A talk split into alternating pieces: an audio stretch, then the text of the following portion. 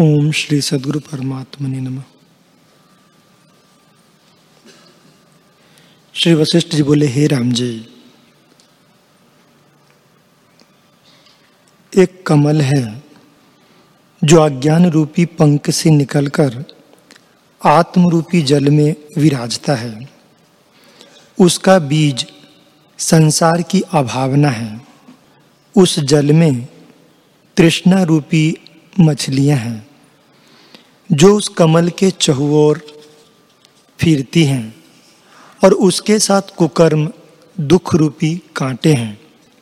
अज्ञान रूपी रात्रि से उस कमल का मुख मुंदा रहता है और विचार रूपी सूर्य का उदय होने से वह खिलता और शोभा पाता है। उसमें सुगंध, संतोष है।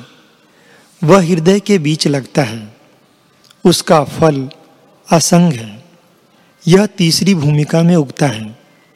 हे राम जी संतों की संगति और सत शास्त्रों के विचार से मनुष्य मनुष्य सार को प्राप्त करता है और अमृत मोक्ष को पाता है। बड़ा कष्ट है कि ऐसे स्वरूप को भूलकर जीव दुखी होते हैं।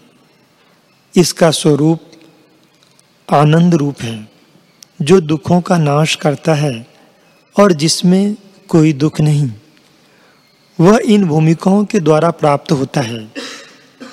हे राम जी, यह तीसरी भूमिका ज्ञान के निकटवर्ती है और विचारवान पुरुष इन भूमिकाओं में स्थित होकर बुद्धि को बढ़ाते हैं। जब इस प्रकार मनुष्य बोध को बढ़ाता है तो शास्त्र की युक्ति से रक्षा करता है और क्रमशः इस तीसरी भूमिका को प्राप्त होता है। जहाँ असंगता प्राप्त होती है। जैसे किसान खेती की रक्षा करके उसे बढ़ाता है, वैसे ही वह विचार रूपी जल से बुद्धि को बढ़ाता है। तब बुद्धि रूपी बेल बढ़ती है।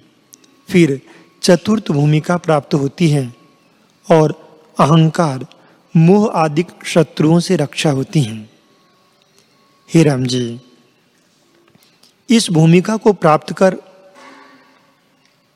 मनुष्य ज्ञानवान होता है, सो यह भूमिका क्रमशः प्राप्त होती है, अथवा बड़े पुण्य कर्म किए हों तो फूरती हैं, या अकस्मात भी फूरती हैं।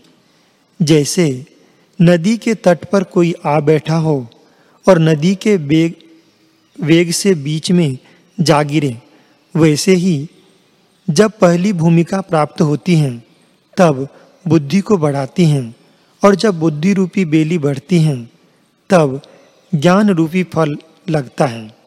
जब ज्ञान उपजता है, तब उसमें प्रत्यक्ष क्रिया दिखे तो भी उसका वह अभिमान नहीं करता।